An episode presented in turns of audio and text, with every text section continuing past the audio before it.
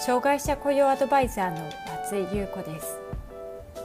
私は障害者雇用に関する企業のコンサルティングに長く関わってきました。ポッドキャスト障害者雇用アドバイザー松井優子の障害者雇用相談室では、障害者雇用に関する質問に対してその問題解決や新たな視点をお伝えしていく番組です。企業での障害者雇用が進んで、働きたいと願っている障害者の方が一人でも多く働けるようになればと願っています。それでは本編のスタートです。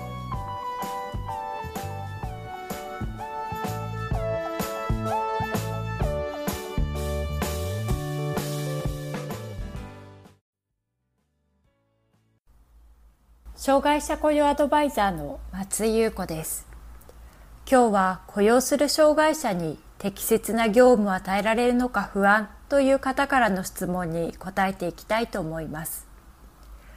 障害者雇用を実際に進める中で、業務に関することは多くの方が悩まれることです。今回は適切な業務を与えるようにしたいということなので、ご本人の特性をどのように理解して業務とのマッチングをしやすくするのかという点にフォーカスを当ててお答えしていきたいと思います。適切な業務を与えるということは、業務そのもののスキルもありますが、その業務をどのように教えるのかということも大切になります。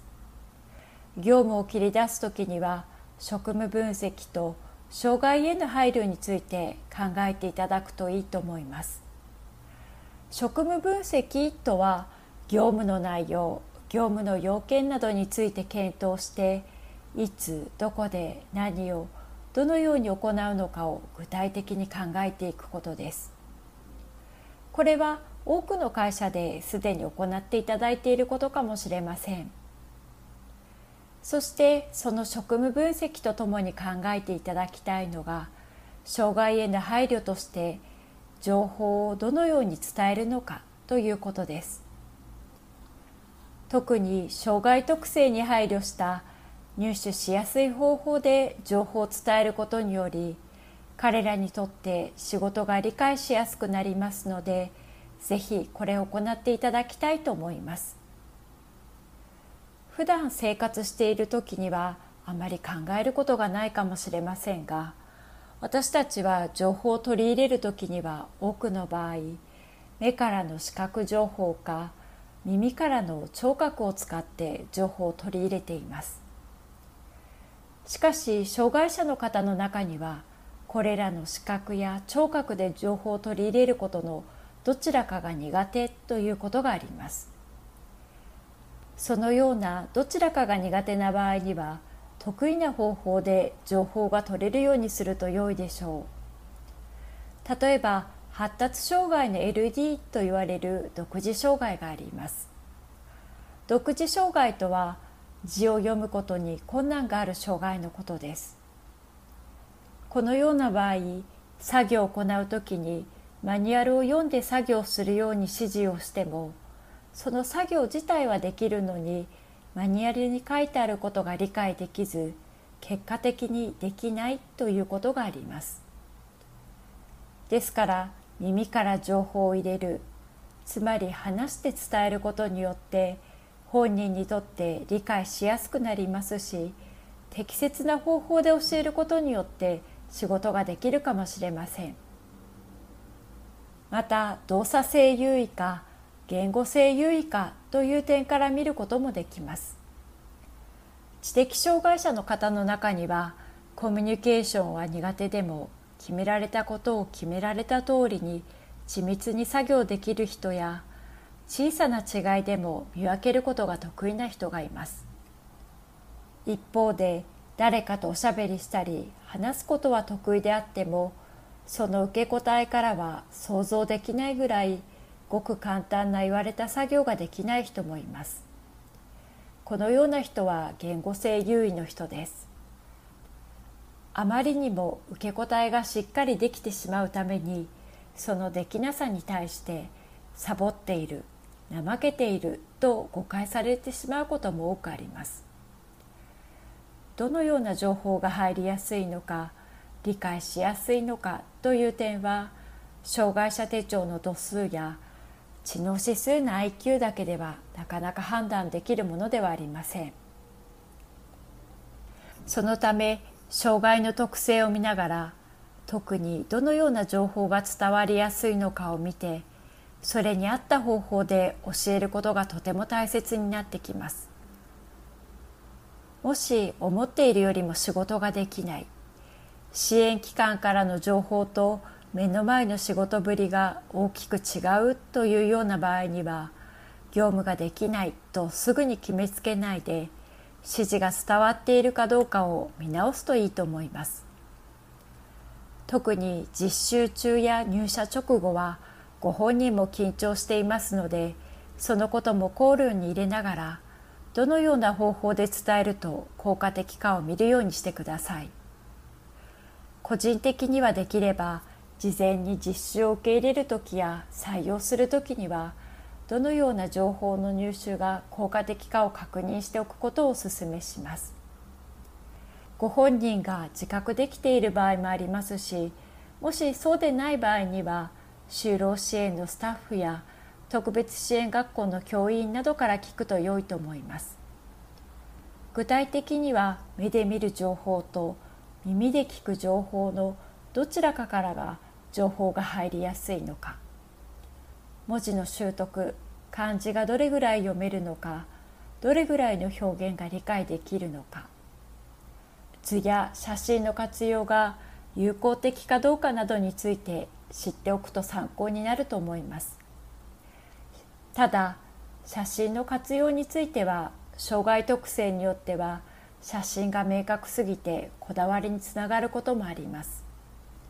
シールの細かなところが違うとか、色が違うなど逆に気になってしまう方もいますので、その辺の状況については普段接している方に確認してみてください。適切な業務を与えるということは、業務そのもののスキルもありますが、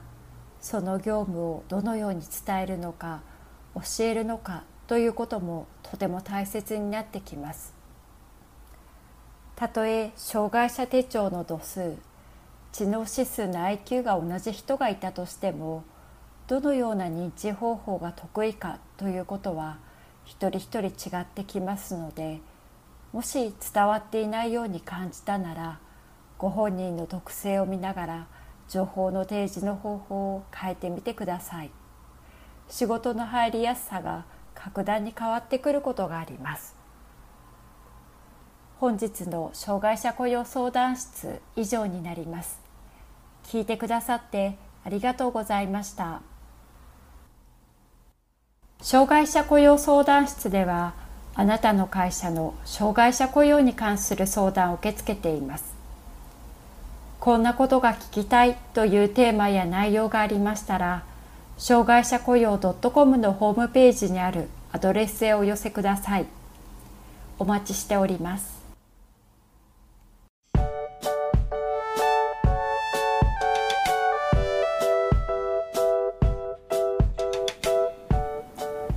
障害者雇用アドバイザーの松井優子です。私は障害者雇用に関する企業のコンサルティングに長く関わってきました。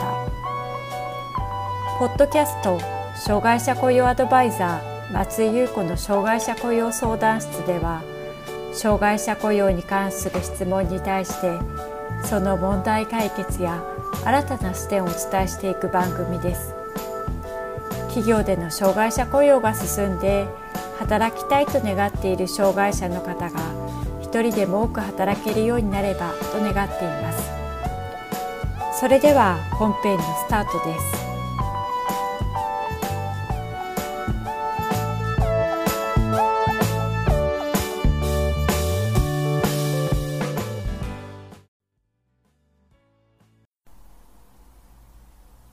障害者雇用アドバイザーの松井優子です。今日は障害者雇用に前向きに取り組んでいるのに採用方法で困っているという方からの質問に答えていきたいと思います。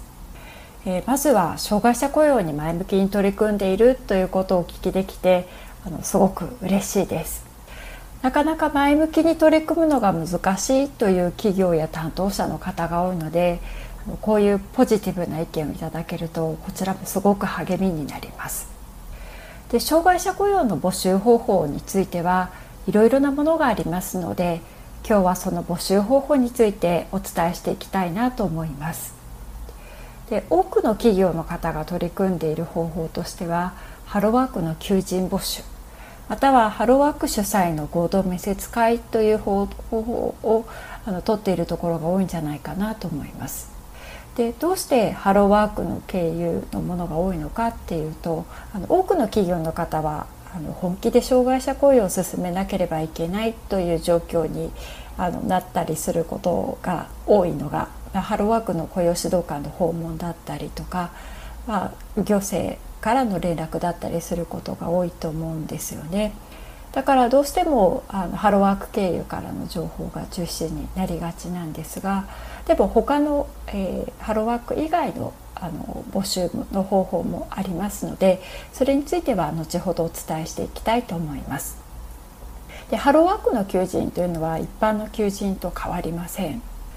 企業がハローワークに登録すると求人票が掲載されて、そして応募者の方がハローワークで紹介状を発行してもらって、紹介状を持って面接しに来るという流れになります。特別支援学校などを通して実習して採用する場合には指名求人っていう方法があるんですが、指名求人の場合には求人票が公開されずに実習した生徒さんを直接採用するということができます。で、指名求人については特別支援学校の進路の先生が知っているはずなので、もし指名求人使いたいという場合にはぜひ聞いてみてください。で、合同面接会は企業が大きな会場でブースを設けて、そこで面接を行うという形式のものになります。で、地域によって若干異なるんですけれど、だいたい年に数回開催されることが多いかなと思います。で、この申し込みはだいたい開催数ヶ月前に管轄するハローワークに申し込む形で出展することができます。で、最近では企業での障害者雇用がすごく増えているので、早めに申し込みをしないと期限内でもすでに申し込みが締め切ったなんていうこともあるので、検討されている企業さんは早めにハローワークに聞いておくと良いと思います。で、ちなみにハローワークで障害者雇用に対する問い合わせとか何か聞きたいなという時には、基本的には障害者雇用の専門家の雇用指導官に、お話を聞くようにするといいかなと思います。求人票を作っている窓口では実質的に紹介状の発行が中心になるので、正直言ってちょっとあんまり聞いても難しいかなということがあります。で、なんでかっていうとですね、多くの場合窓口にいるほとんどの方が期間雇用だったりするんですね。だから障害者雇用の採用に関するノウハウはあんまり持っていないケースが多いんじゃないかなというのが私の今までの経験上の感覚です。もちろん都市部の大きなハローワークとかでは障害者の支援部門がしっかりしているところもあるので、そういうところだったら大丈夫なこともあるかもしれないので、その辺は実態に合わせながら上手に活用していただきたいなというふうに思います。で、今お話ししてきたハローワークの求人票とか合同面接会も採用方法としてはすごく有効な方法の一つなんですが、ここであんまり反応がないっていう時にはぜひ他の方法を試していただきたいなと思います。で、採用活動しているのに人材が集まらないって言われる担当者の方がいらっしゃるんですけれど、そのようなケースの多くの場合が企業が欲しいと思っている人材と、そこで募集している応募したいなと思って集まる人材がマッチしていないことが原因っていうことがあります。ですからハローワークとかハローワークの合同面接会で欲しい人材がいないなという時には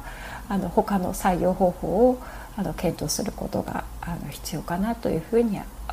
私は思います。で、じゃあどんな期間とか方法があるのかっていうことなんですけれど、例えば障害者雇用を支援する期間というのはハローワーク以外にもたくさんあるんですね。例えば障害者職業センターと言われるものがあります。で、これは障害者の職業的な自立を促進支援するために作られているセンターで、大元は独立行政法人の高齢障害求職者雇用支援機構というところが、運営している、統括しているところです。で、各都道府県に1か所以上この障害者職業センターというのはありますので、ぜひここを活用してほしいと思います。で、ここの職業センターというのは障害者雇用促進法に基づいて職業リハビリテーションの実施、それからアドバイス、援助を行うということが決まっていますので、非常にそういったものに特化している機関というふうに考えていただいて大丈夫です。職業センターでは企業の支援もするんですけど、障害者本人の支援もすることもあります。で、割と最近ではですね、リワークに力を入れているので、うつとか双極性の方、高次の機能障害の方が割とそこで訓練されていることが多いんじゃないかなと思います。それからですね、就労移行支援事業所というものがあります。これは障害者総合支援法のサービスの一つとして位置づけられている事業所になります。で、ここにはどんな人が来ているかというと、就労希望する65歳未満の障害の手帳のある方が利用しています。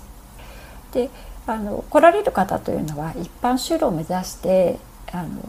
実習したりとか、適性に合った職場探し、それからその中で実習したりして訓練していますので、非常に就職に近い方たちがたくさんいる、ところになります。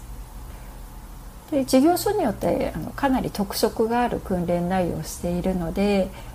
あとカラーとかも割とその事業所によって違いますので、ちょっと気になる就労移行支援事業所があれば一度見学に行くと雰囲気が分かっていいんじゃないかなと思います。これは私の個人的な感覚なんですけれど、同じ就労移行支援事業所の運営母体でも、なんとなく事業所によってカラーが違うなと思いますので、皆さんのいらっしゃる企業のカラーに合う、または仕事内容に合う訓練をしている就労移行支援事業所を見つけていただくといいかなと思います。それから、障害者就業生活支援センターというものがあります。で、このセンターというのは就業と生活支援の間に黒いナッツがついている名称になる機関なんですね。ですから中ポツなんていうふうに呼ばれることもあります。で、この障害者就業生活支援センターというのは地域の福祉を担っている機関で、各市町村レベルで設置されているものになります。で、名前にあるように就労と生活の両方をサポートするセンターになっているので、スタッフの方がですね、就労支援員と生活支援員の方がいます。ですから就労だけでなくて、住居とか役所の手続きとか、そういったさまざまな日常支援を行っている機関になります。で、都市部の中ポツっていうのは割と近くに就労移行支援事業所がたくさんあるケースが多いので、日常支援の方が力を入れているというか主力にしているところが多いかなというふうに思いますが、そうでない地域は中ポツでも就労支援やっているところも多いので、そういうところに行くといいかもしれません。で、生活面の方も合わせて支援することが多いので、総合的にいろいろなその障害者の方の情報を持っているケースが多いかなというふうに私は感じます。で、今までご紹介してきたハローワーク、それから障害者職業センター、障害者就業生活支援センター、中ポツですね。これは公的な機関なのでコストは発生しないということになります。ですから、無料で使えますのでぜひ使っていただきたいなと思います。それから人材紹介会社とか人材紹介会社が運営している求人のウェブページを活用して採用をかけるということもできます。人材紹介会社を使う場合にはある程度事前に面接とか確認が行われていることが多いので、割と企業さんが求めることとかスキルっていうものがマッチングしている場合が多いです。でも一般的な人材紹介会社と同じように紹介料がかかりますから、ある程度の給与が求められる職種とか仕事内容になりますし、身体障害とか精神障害の方が中心になってくるかなというふうに思います。で、ウェブページに求人出すという方法もあります。一部成功報酬型でやられているところもありますが、基本的にはお金がかかります。ちょっとお金かけてもいいよという場合であれば人材紹介会社とか求人のウェブサイトを活用するのもいいかなと思います。それからその他の方法としては教育機関とか訓練機関から採用するという方法があります。で、教育機関だと特別支援学校とか養護学校、こういったところから高等学校を卒業する年齢層の生徒さんの新卒採用することができます。で、多くの場合いきなり採用ではなくて、だいたい採用前に実習、2週間ぐらいの実習を1回とか2回とかすることが多いので、時間をかけて生徒さんの特性とか仕事のマッチング具合などを見ることができるので、長くちょっと時間をかけてみたいなんていう場合にはすごく適しているかなというふうに思います。それから他のそういう訓練機関としては障害者職業能力開発校というものがあります。これは略して能開校なんていうふうに呼ばれることが多いんですが、こういうもの、それから国立職業リハビリセンターといったような各種学校があります。で、こういったものはですね、障害者の能力に応じた職業訓練を行う学校となっています。以前は割と知的とか身体の方中心で訓練する学校が多かったんですが、最近は精神障害を対象としている学校も徐々に増えてきているかなという感じです。で、障害種別によってコースがいろいろあって中にはウェブとか CAD とか清掃とかそういった専門的なコースがあったりしますので、少し専門的なスキルを持った人を採用したいなんていう場合にはこういうところを使うといいかなと思います。で、こういうふうに就労を希望する障害者の方、それから障害者を雇用したい企業の間には障害者雇用を支援する機関とか学校訓練機関がすごくたくさんあるんですね。ですから一つのところで採用をかけていい人が集まらなかったからもう難しいんだって諦めてしまうんではなくて、あなたの会社に合った支援機関とか訓練校を見つけてぜひ活用していただきたいと思います。本日の障害者雇用相談室は以上になります。聞いてくださってありがとうございました。障害者雇用相談室ではあなたの会社の障害者雇用に関する相談を受け付けています。こんなことが聞きたいというテーマや内容がありましたら、障害者雇用 .com のホームページにあるアドレスへお寄せください。お待ちしております。